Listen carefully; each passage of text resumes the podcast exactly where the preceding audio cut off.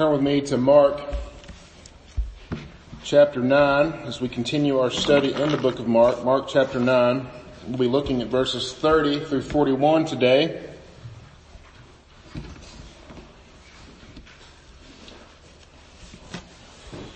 Before we do so, let's go again to the Lord in prayer and ask that He would help us as we come to His holy word. Let's pray.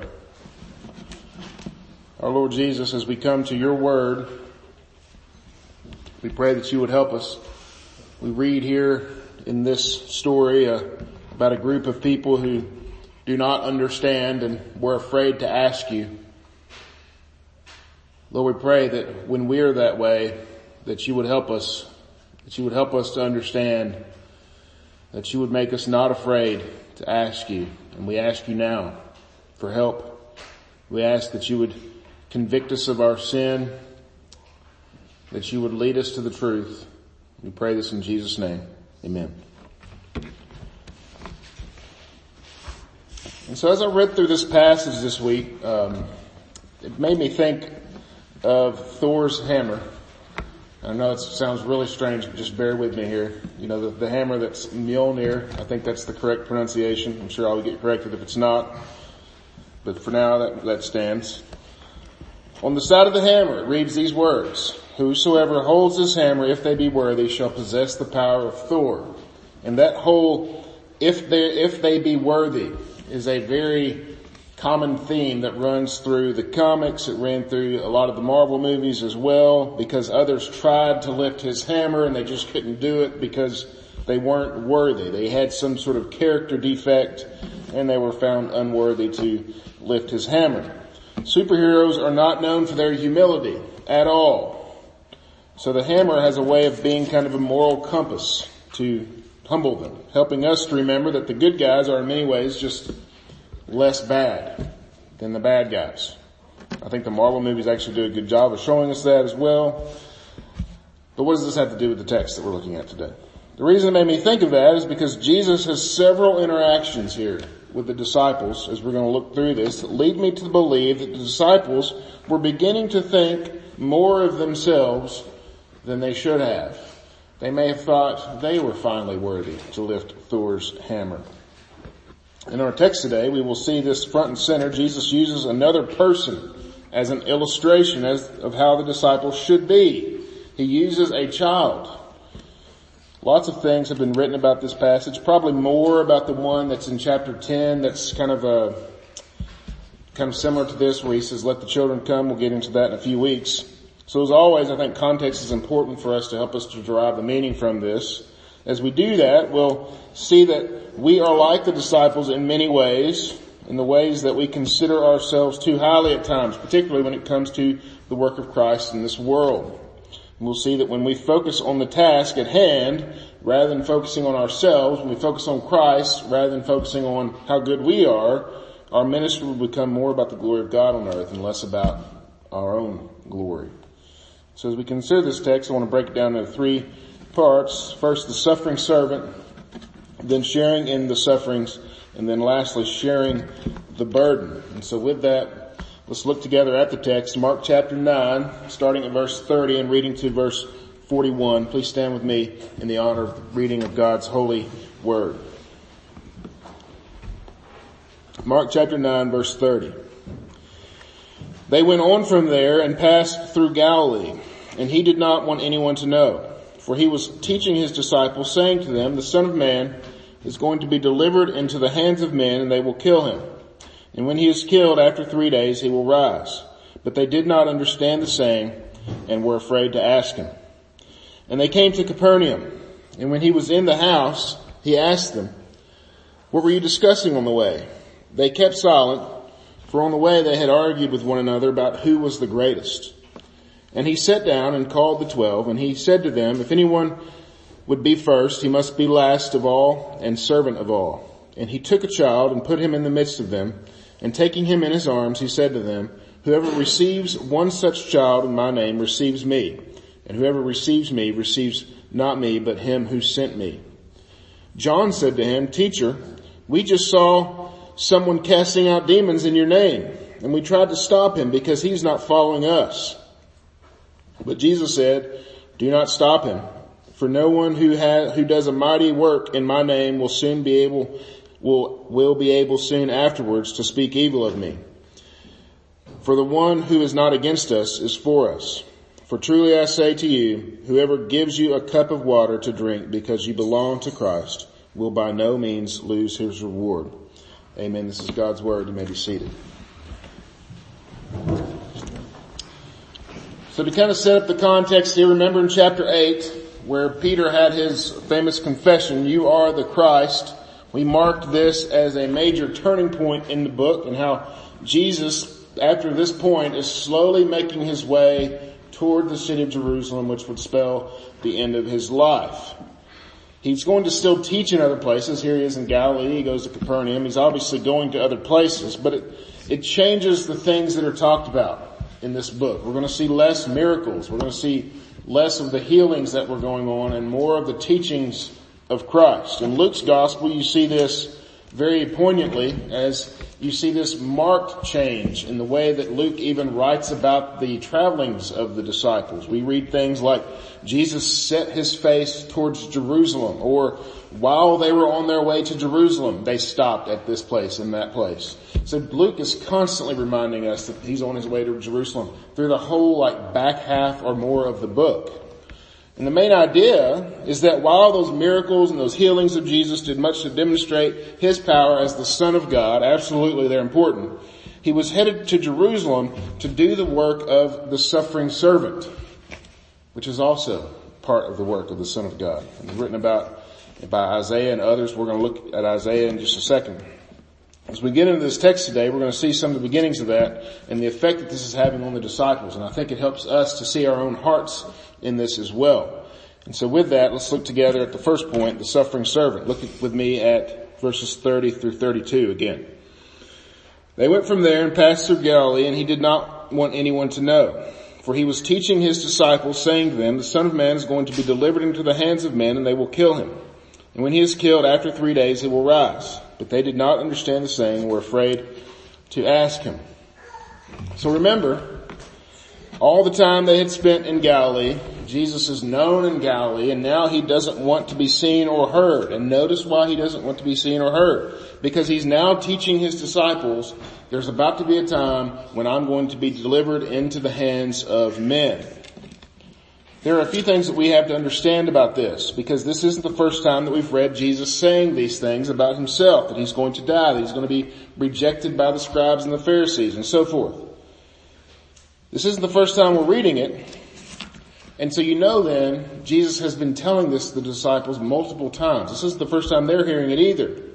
In fact, their connection of Jesus as the Christ should automatically connect their minds at least, and ours as well, as we know scripture, to passages like the one that we find in Isaiah 52 and 53, where the servant has to die. The son of God, the servant of God, has to die for the people of God. And they knew those passages. So turn with me, Isaiah 52, verse 13. Isaiah 52 verse 13, and we're going to read through to part of 53, or 52, 13 to 53, verse 6.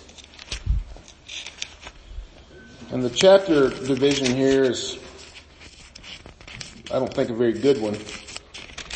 So I'm going to start again verse 13 and read through to verse 6. And just, I want you to watch, as we're reading this, I want you to hear the work of Christ and what He has come to do, and then we're going to apply that to what we just read. Behold my servant shall act wisely. He shall be high and lifted up and shall be exalted.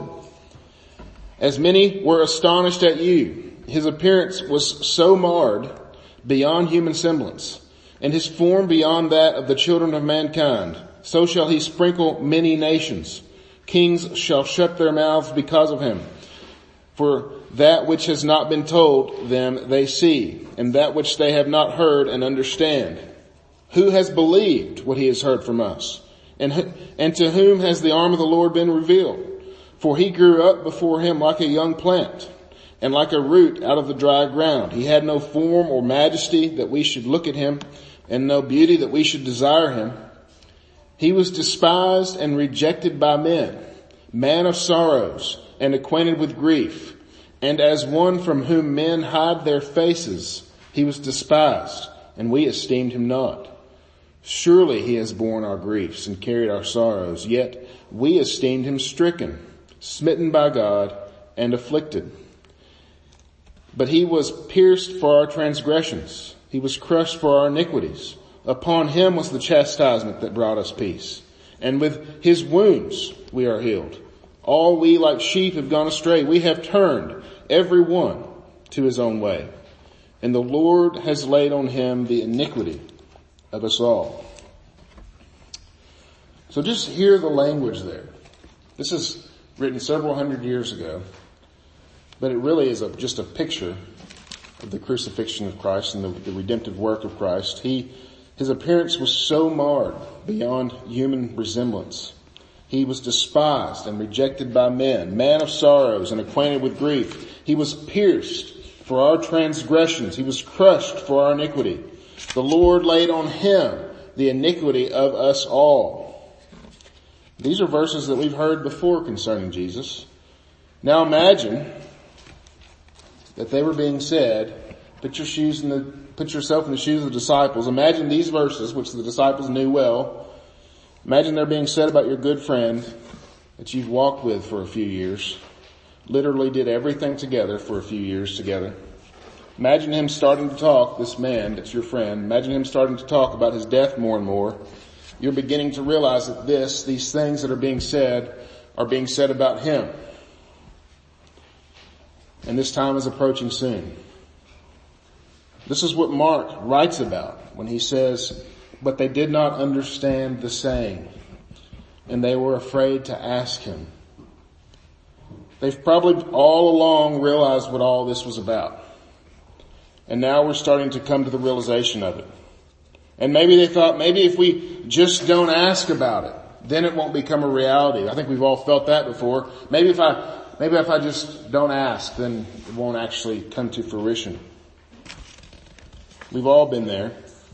They're coming to this realization about Jesus, that he suffered and died and he bled. And it was the will of the Father to crush him so that the redemption of the people of God might take place.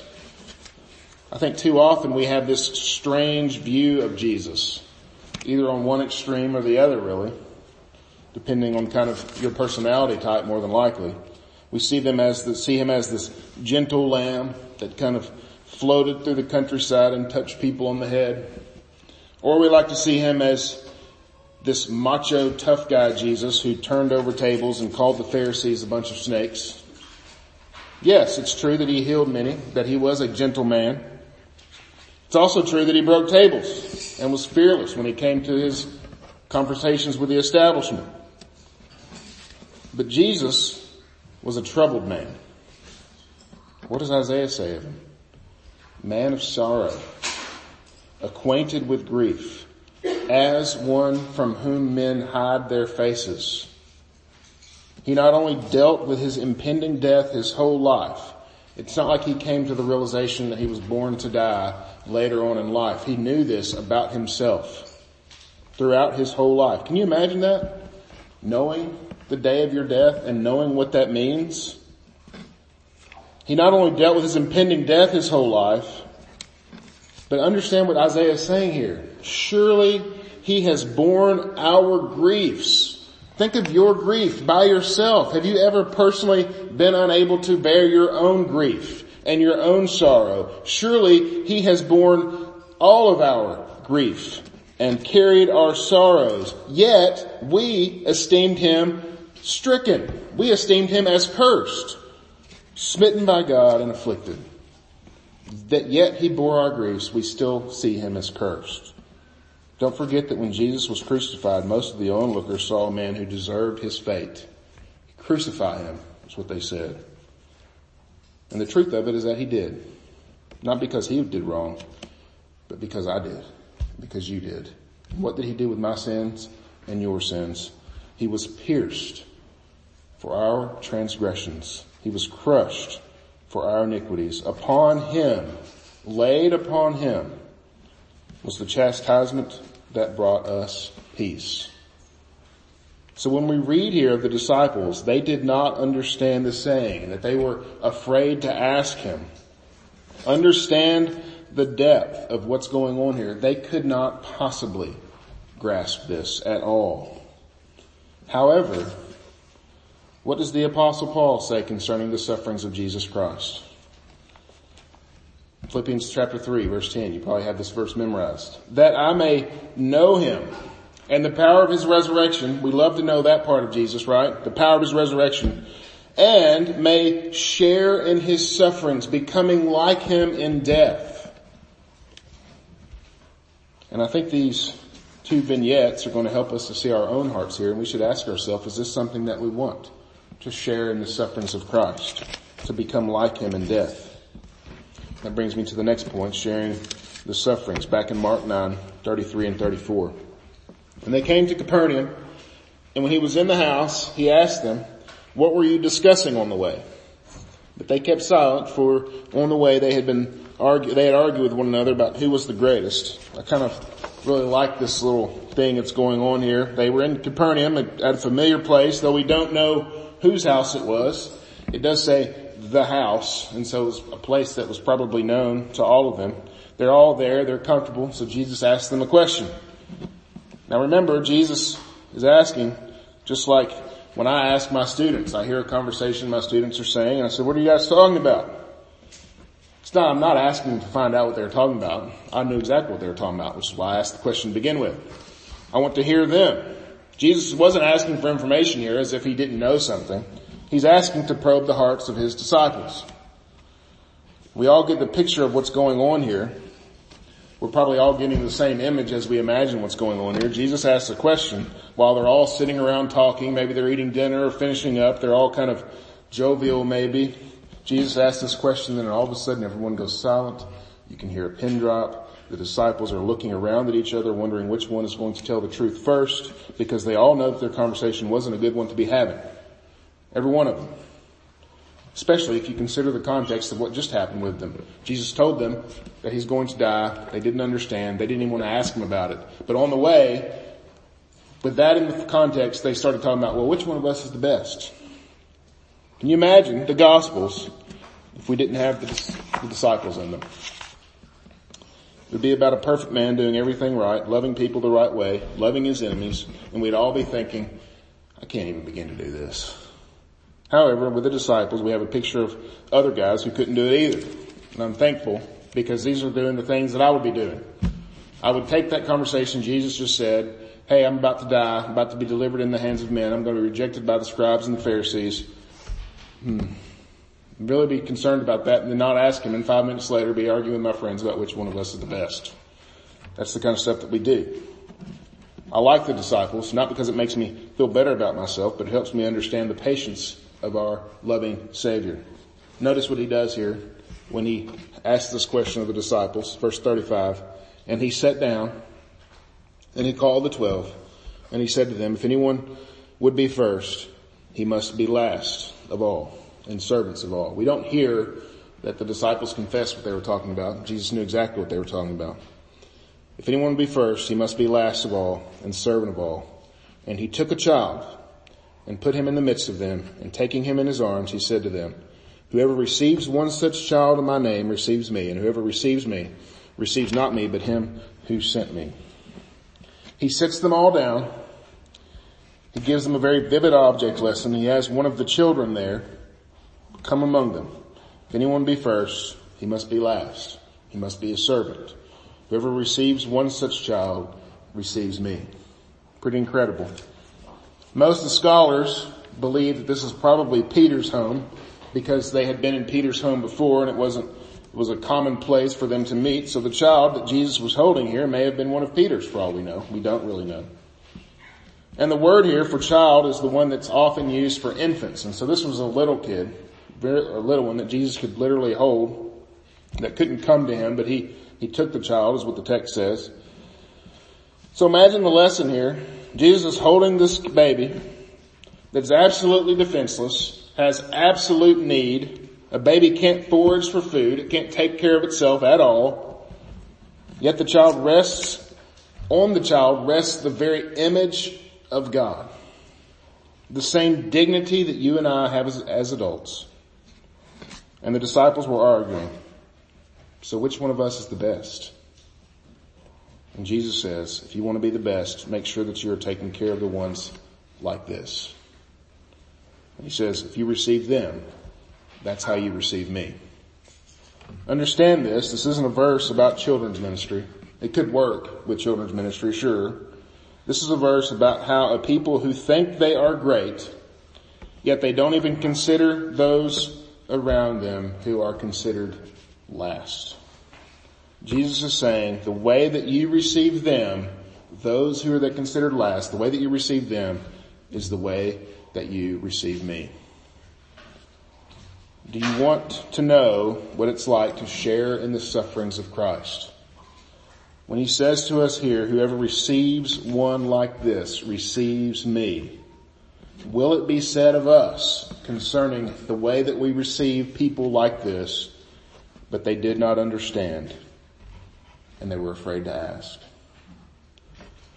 I bring this to you as a person who is easily worn out by people. If you know me well, you know that.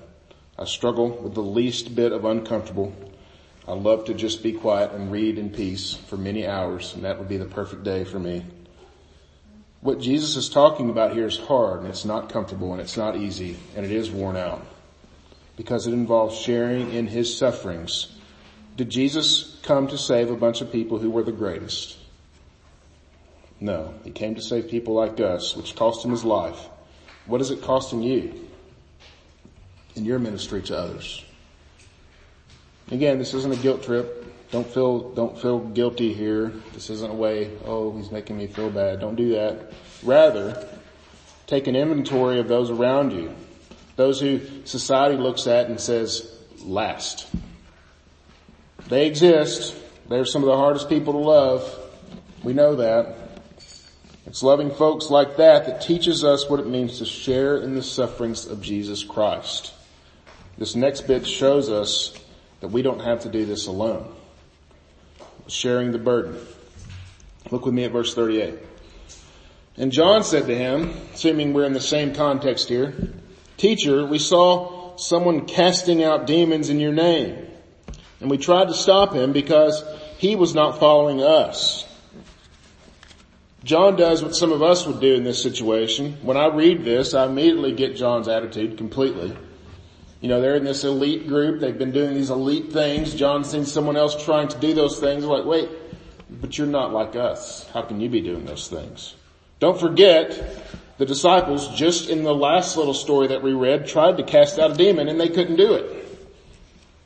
They couldn't do it. And here's John saying, hey, you shouldn't be doing that. that. Leave that up to the experts like us, as if they were the local experts. And all the other people were just kind of the do-it-yourself riffraff.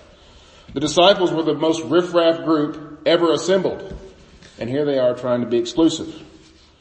And again, Jesus is patient, thankfully. Look at verses 39 and 40. Jesus said, do not stop him. For no one who does a mighty work in my name will be able to be, will be able soon afterward to speak evil of me. For the one who is, is not against us is for us. Jesus makes sure that they understand that Jesus' disciples is not the brand here. Jesus is the brand. The whole point of the ministry of Jesus is so that people might believe and be saved. And whether a person hears the gospel from Jesus, Peter, John, or that guy across the street that's casting out demons that also loves Jesus, it doesn't matter. What matters is that the name by which all men and women might be saved is being proclaimed. That's it. We understand this kind of brand loyalty here. I think John is demonstrating I think the American church unfortunately has exemplified this more than any church in the history of churches because we're so comfortable and we like our little thing. Church members are oftentimes seen as commodities. You get with a group of pastors, they kind of talk about church members that way, sadly, trading them, guarding them closely. All the while there are white fields to be harvested out there, but yet they're, they want the ones that are hopping from church to church. Some of you have heard this. But when I went to Wells in 2007, we worked with a small Methodist church there for a few weeks. The group that I was with was a group of ARP folks. And they were Methodists only in name because no one there could have told you what Methodism really was. They just had always went to church there and it was literally just a few people. It was like a group of ten. They were all from one family. And there were churches like this all over the area. Tiny churches with old names. Most of the parishioners had no idea what those names meant. They just know this is where we went to church. This is where such and such talked to me about Jesus. One evening, a young man was going to be baptized after recently being converted to Christ. It took place in this old historic Baptist church in the middle of this small village that we were staying in. And we were invited to come. And it was one of the most incredible showings of the church I've ever seen. Every church for miles around packed in this little Baptist church. Because it wasn't a victory for that Baptist church. It was a victory for Christ's church. It was one of the coolest things I've ever seen as a believer.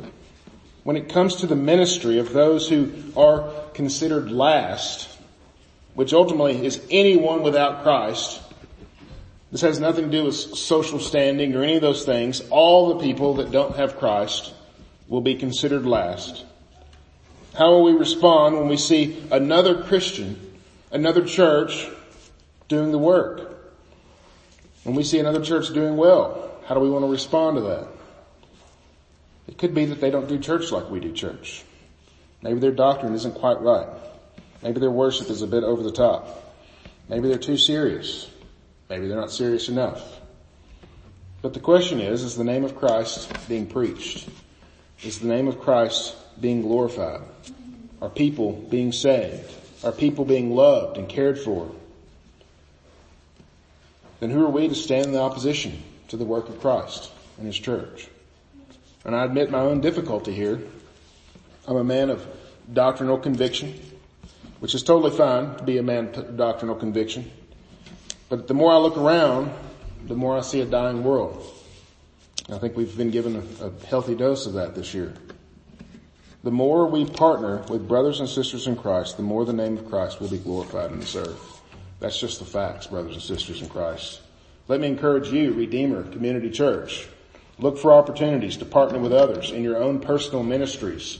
We are not exclusive here. We are not our own little brand. Our brand is Christ. We as a church should look with ways for ways to partner with others as well. We aren't going to wake up one day and the world's going to be better unless we wake up, of course, in the presence of Christ, which that would be incredible. I look forward to that day, but until then, we are here and we have work to do and we can't do it alone. At all, we can't. It's the gospel of Jesus Christ that saves a sinner. So we must always be faithful in preaching that gospel, absolutely. But let us also be faithful partners in ministry with other churches as we seek to glorify the name of Jesus Christ. So in conclusion, we'll probably never get to that point that we can lift up Thor's hammer, be considered worthy in and of ourselves. Because we're, when we get to that point, when we look at ourselves in the mirror and say, you're worthy, we have strayed far from Christ, brothers and sisters. Let us look upon Him and proclaim Him, Jesus, as worthy. He is worthy. He is the spotless Lamb of God who suffered for His people that they might have eternal life. How will we share in the sufferings of Christ?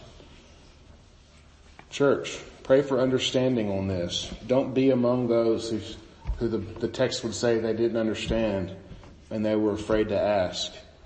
Ask the Lord, how might I share in your sufferings? That's a hard prayer. Be amazed what the Lord calls you to do in His service when you pray that prayer. Let us work together with the church at large to love the lost and glorify the name of Jesus Christ. Let's go to him in prayer.